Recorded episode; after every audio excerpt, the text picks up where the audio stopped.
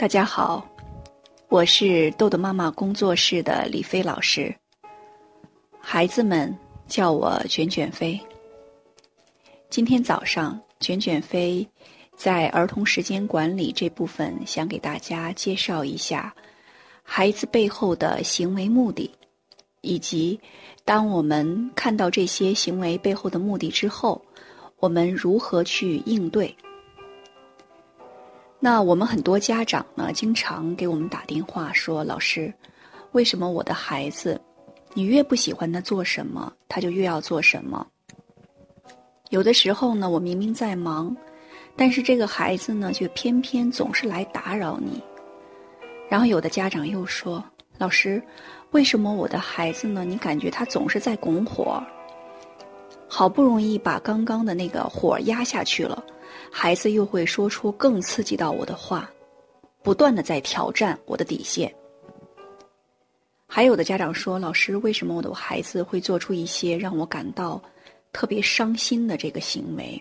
然后我觉得很伤心、很难过。”那又有的家长就对孩子特别的失望，然后想要放弃，觉得对这个孩子没有办法了。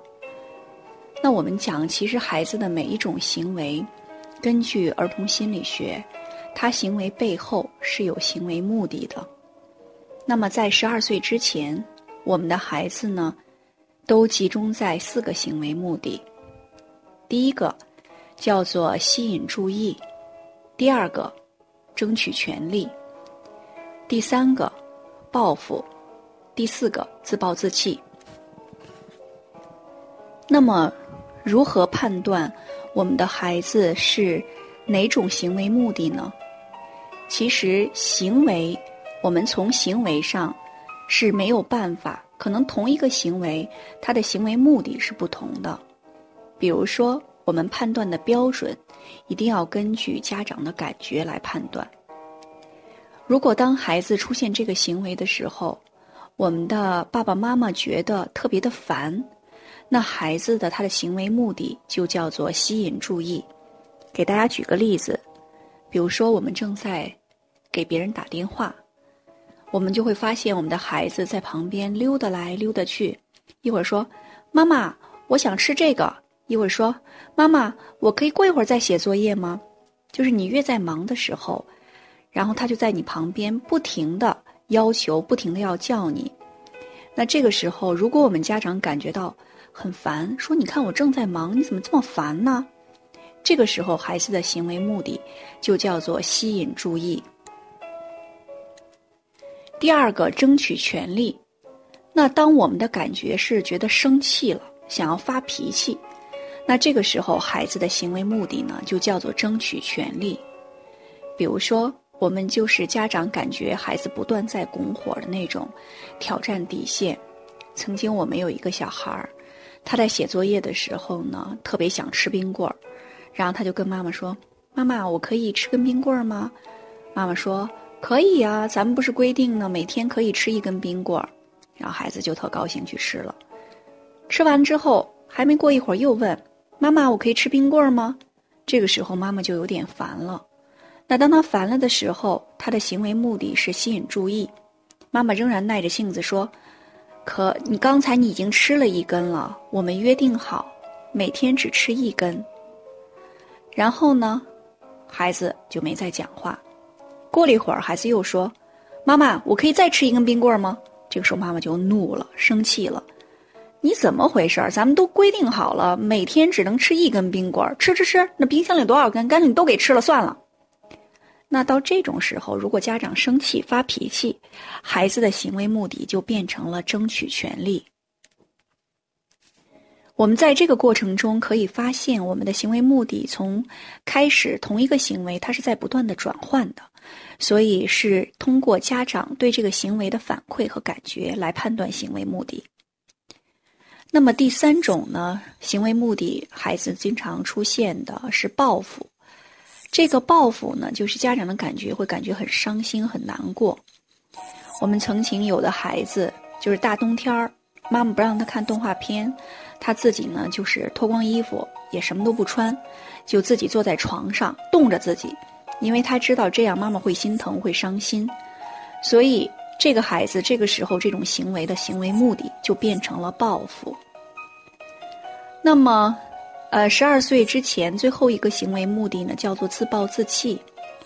有的时候我们感觉到我们对孩子特别的失望，想放弃，那我们的情绪就是失望，想放弃。这个时候孩子的行为目的就是自暴自弃了。那有的时候我们的家长就觉得怎么样对这个孩子，孩子可能老想打游戏。然后跟他说了这么多遍，他都不行，然后他还是不断的沉迷在游戏中，有的时候还说出这种伤心的话，有的时候干脆孩子都不答卷子，这种时候呢，家长对孩子觉得特失望，没有办法，想要放弃，那孩子的行为目的就变成了自暴自弃。通过我们家长对行为的感觉体验来判断行为目的，这个是判断标准。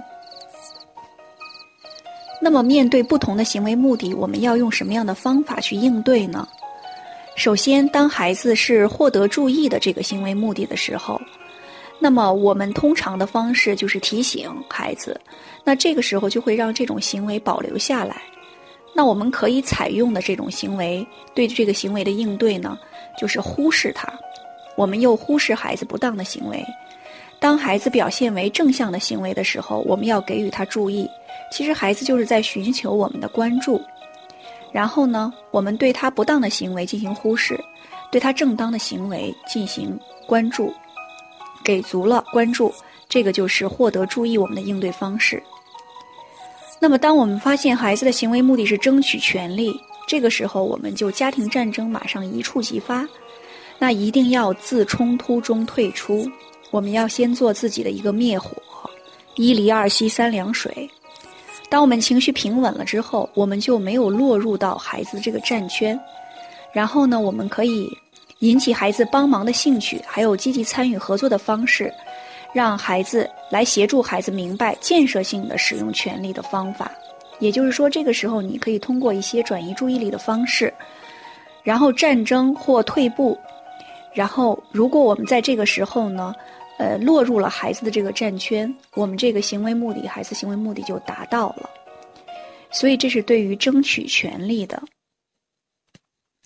那么对于报复，报复呢，这个时候我们感觉到呃特别的伤心，然后呢觉得很受伤害。对于这个时候我们怎么应对呢？呃，这个时候。我们一定不要用其人之道还治其人之身，我们要建立重新跟孩子建立信任关系，一定要让孩子感觉到他是被爱的。这个时候一定要重建信任的关系了。我们跟孩子之间如果发展到这样的行为目的，那信任关系就是第一步我们要做的。